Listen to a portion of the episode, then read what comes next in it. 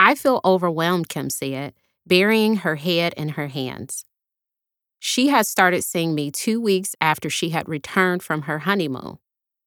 Newly married and excelling in her career, Kim prided herself on being the best at everything she did, but her worries about getting it all done had become all consuming. She was depleted and dreaded getting out of bed in the morning.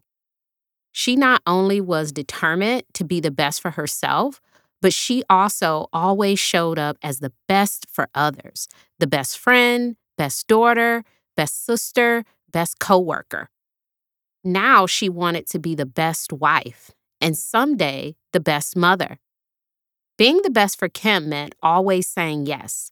Saying no was mean. Saying no was selfish. She came to me hoping to figure out how to do more without feeling so exhausted. On my couch, Kim went down the list of things she had agreed to do for other people in the coming week. She insisted that her friend needed her help to move. Her coworker would not be able to manage his project without her assistance. Kim was eager for solutions. She was trying to create more time to do all the things she'd signed up for. As she rattled off everything she was trying to figure out, I asked her to pause. I gently pointed out that it was impossible to create more time. She looked a bit stunned at first. Don't worry, I said.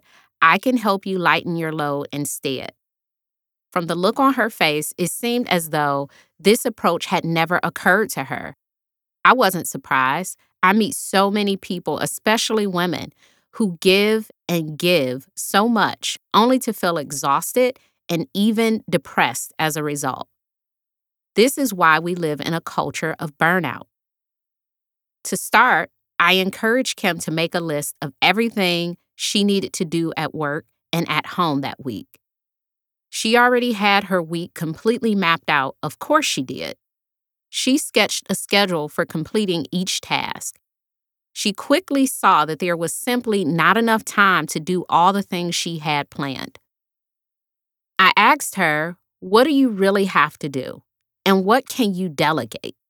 Do you think your friend might be able to find someone else to help them move? She molded over and said yes, but insisted that she wanted to help.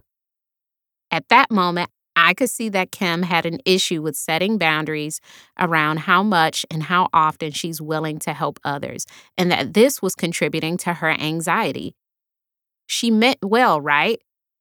All she wanted to do was help people. But her level of willingness to help was impossible to sustain. She desperately needed to do less. When I mentioned delegating, Kim dismissed the idea immediately. She knew only one way to help others, and that was to say yes to doing it herself. Kim's refusal to say no had led her to my office and was the root of her worry, stress, and crippling anxiety. According to studies, anxiety is rising. Complicated relationships are among the leading causes of increasing rates of anxiety, and anxiety and depression are the two most common reasons people pursue therapy.